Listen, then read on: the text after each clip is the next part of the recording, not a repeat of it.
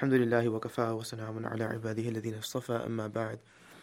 فأعوذ بالله من الشيطان الرجيم. بسم الله الرحمن الرحيم. والذين جاهدوا فينا لنهدينهم سبلنا. سبحان ربك رب العزة عما يصفون وسلام على المرسلين. الحمد لله رب العالمين. اللهم صل على سيدنا محمد وعلى آل سيدنا محمد وبارك وسلم. اللهم صل على سيدنا محمد وعلى آل سيدنا محمد وبارك وسلم. اللهم صل على سيدنا محمد وعلى آل سيدنا محمد وبارك وسلم There is a hadith of the Prophet sallallahu alaihi wasallam and it's narrated in Sahih Bukhari and it's a hadith that perhaps most of us, if not all of us, have heard before. And in that hadith, the Prophet ﷺ identifies for us seven types of people whom Allah subhanahu wa ta'ala will shade on that day uh, in which there is no shade but His shade. Right? It's the hadith of the Prophet. On the day of judgment, which we spoke a little bit about in the last session, it will be such a difficult day and it will be a day of intense heat and inten- intense sunshine. And people will be scrambling for shade on that day, any kind of shade that they could find. But unlike this current world, where there's many places to take shade, we're taking shade at the present moment, in fact. There's trees, there's roofs, there's ceilings, there's cars, there's homes, there's buildings, there's mountains to take shade in or shade under. But on the day of judgment, there will be no shade except the shade of Allah Ta'ala. And for the believer, when we hear that there's a possibility to be shaded on that day, our ears perk up. And we strive to become at least from amongst one of those seven types of people. And the last individual or the last person that the Prophet ﷺ mentions in this hadith, he says that the person who, in their solitude or in their seclusion, remembers Allah and then sheds a tear or sheds tears. The person who remembers Allah when they are by themselves and they shed a tear or they shed tears, this person will be shaded by Allah Ta'ala on the day of judgment in His shade. Now, it's very interesting. We learn a couple of things from this part of the hadith. The first thing that we learn is that it takes a moment of remembrance of Allah Ta'ala to be accepted by Allah. It takes a moment to be accepted by Allah. Now, we've been spending the last, you know, 24, 30 hours or so talking about the abundant dhikr of Allah and the abundant remembrance of Allah and all of the various benefits that are associated with this. And it would only be natural to think that I have a lot of work to do. I have a lot of work to do. Meaning, I need to be someone who's regular in my dhikr. I need to be someone who's consistent in my dhikr. I need to be someone who's spending hours in my dhikr. I need to be someone who is uh, reflecting upon my dhikr the way that Ibn al Qayyim rahimahullah is reflected on his dhikr, or Imam Ghazali rahimahullah is reflected on his dhikr. These are the thoughts that would come to mind, right? I mean, how else would I be able to, to, to, to these are such lofty goals that I've set for myself. It would only make sense that in the back of our mind we're thinking that, wow, I have a lot of work to do. But that's us looking at dhikr from the standpoint of quantity. But dhikr is better looked at from the perspective of quality. And we see that from this hadith. That this servant of Allah is by himself or by herself, no one's around, and they remember Allah. And they shed a tear because they remember Allah. And as a result of that, Allah subhanahu wa ta'ala accepts that servant. One moment in the remembrance of Allah is enough to change, to, to make our hereafter for us. One moment in the remembrance of Allah is enough to make our hereafter for us. It isn't necessary, it's obviously important, but it isn't necessary that we dedicate the next 20 years of our life to Allah's remembrance in terms of, you know, uh, consistency and in terms of total quantity. There's benefit in that, there's no doubt about it. But it's not absolutely necessary. What is necessary is that there are times in our lives that we remember Allah Ta'ala and we remember Allah Ta'ala to such an extent that it causes a tear to shed from our eye. And if that happens, Allah Ta'ala accepts you. If that happens, Allah Ta'ala accepts us. It's very simple. It's very simple. So that's the first thing that we learn from this hadith. And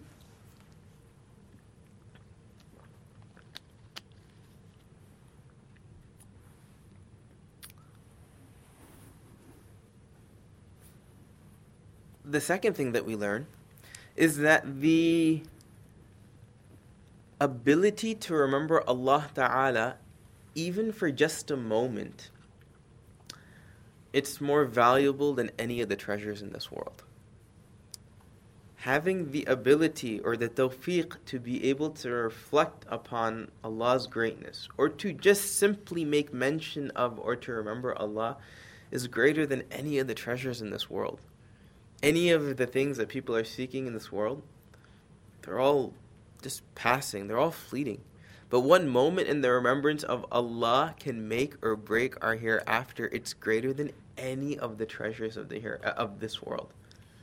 Now, what's very interesting about this hadith is the Prophet ﷺ says that this believer remembered Allah and then that believer shed a tear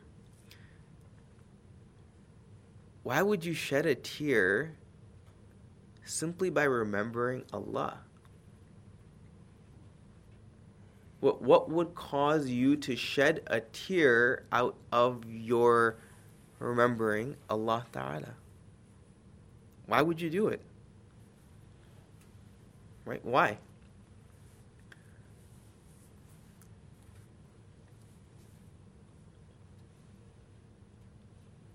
We do it if we understood the magnificence of Allah. We would do it if we understood the greatness of Allah. Being able to reflect or remember Allah Ta'ala is such a blessing. And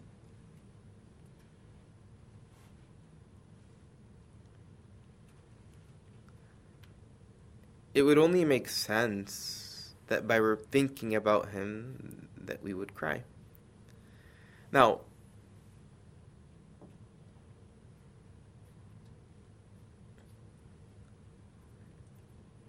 sometimes we think about Allah Ta'ala because of something wrong that we've done. And then we turn to Allah and we remember Allah. Maybe we shed a tear for that reason. Sometimes we're grateful to Allah. Maybe Allah Ta'ala granted us something that we weren't expecting at all. And so then we shed a tear to Allah for that purpose. But have we ever simply shed a tear remembering Allah because He allowed us to remember Him? Have we ever shed a tear or have we ever thought about this? That Allah Ta'ala allowed me to remember Him. This is incredible. This is incredible. If it was up to me, to if it was in my own, if it was up to my own, at my own discretion, I wouldn't be able to do this on my own. Right? I mean, how many millions of people around us are living in the world just like we're living? They're breathing the same air that we're breathing. They're wearing the same, uh, you know, clothing overall that we're wearing. They're driving the same cars that we're driving. And yet they have not been given the tawfiq, they have not been given the ability to remember Allah for even a single moment of their life.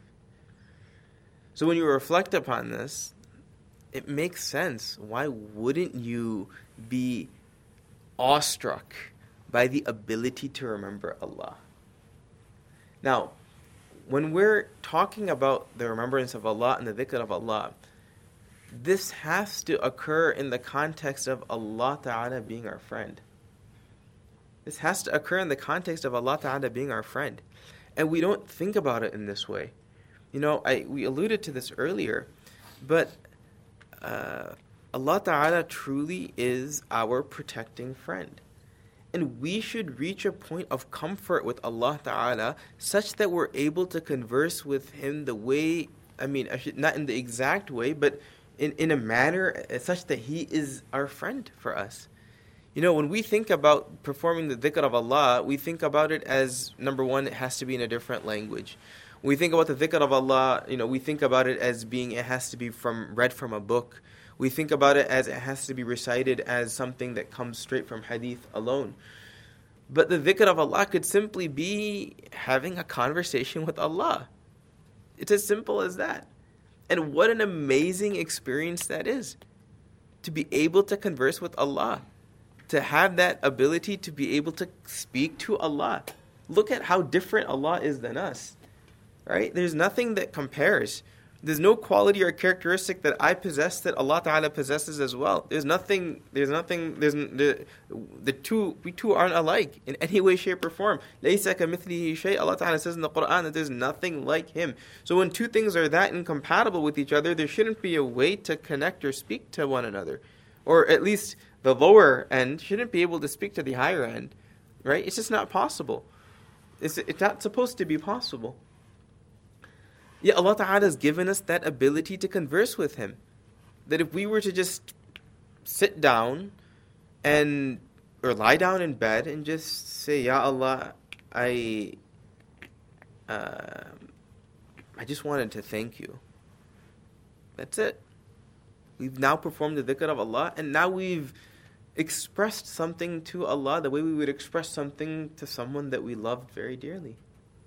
So we have to go beyond you know, rote memorization and then and then and then and then presentation. It has to come from within. It has to be a conversation, and we have to reach a point of comfort with Allah Ta'ala such that we're able to share with Him whatever we want to share. The stuff that we would share with our closest friend in this world, we should share even more with Allah Ta'ala. Something as simple as a struggle that we have, right? I mean, bring it to the attention of Allah. What's the use of complaining to the rest of the world? Bring it to Allah's attention. When you're by yourself, that, Ya Allah, I've been struggling with this issue. I just wanted to let you know. I just wanted to bring this forth. Ya Allah, I am in need of this. Ya Allah, I'm not gonna I'm not even I'm not even gonna ask you. I just wanted to let you know, Ya Allah, that I need this. And you know better than myself if I'm if, if I should actually receive this or not, Ya Allah, I just wanted to let you know. Or simply something as simple as, Ya Allah, I realized um, over the course of this weekend that um, that I'm indebted to you, and Ya Allah, I just wanted to say thank you.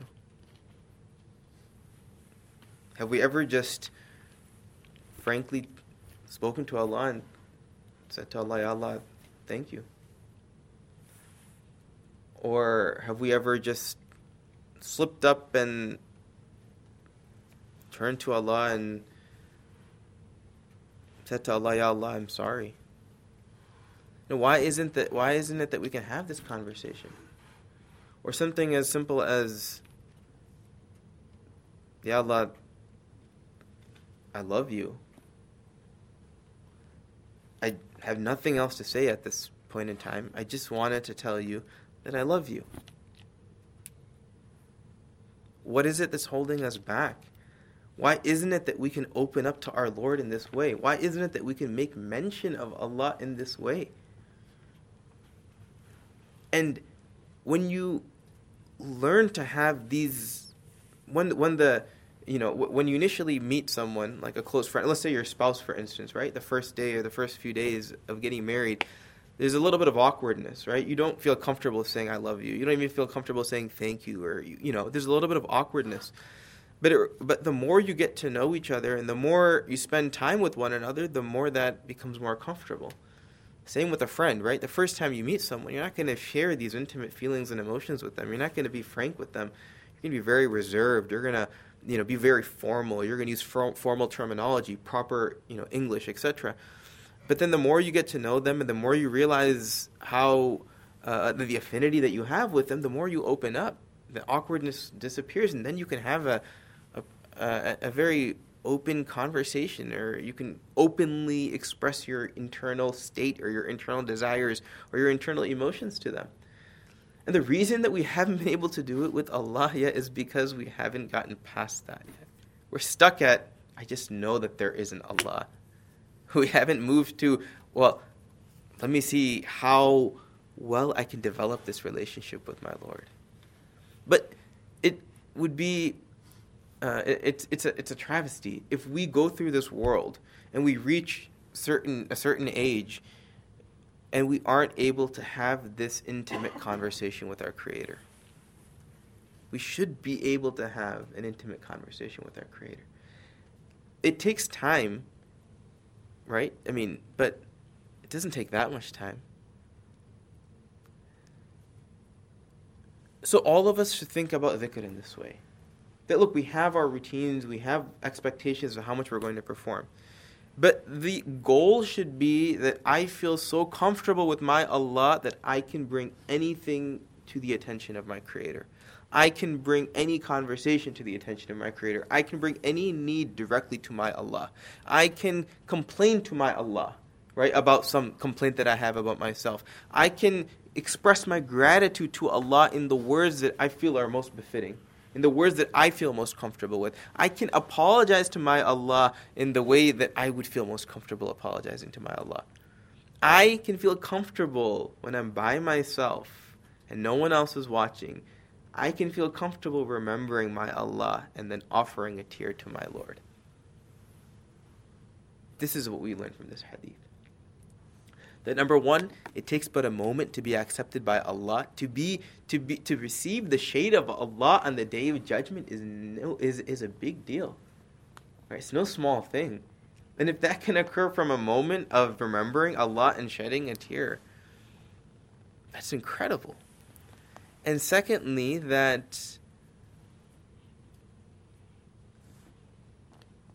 the tawfiq or the ability to remember Allah Ta'ala in this world is better than anything else that this world contains.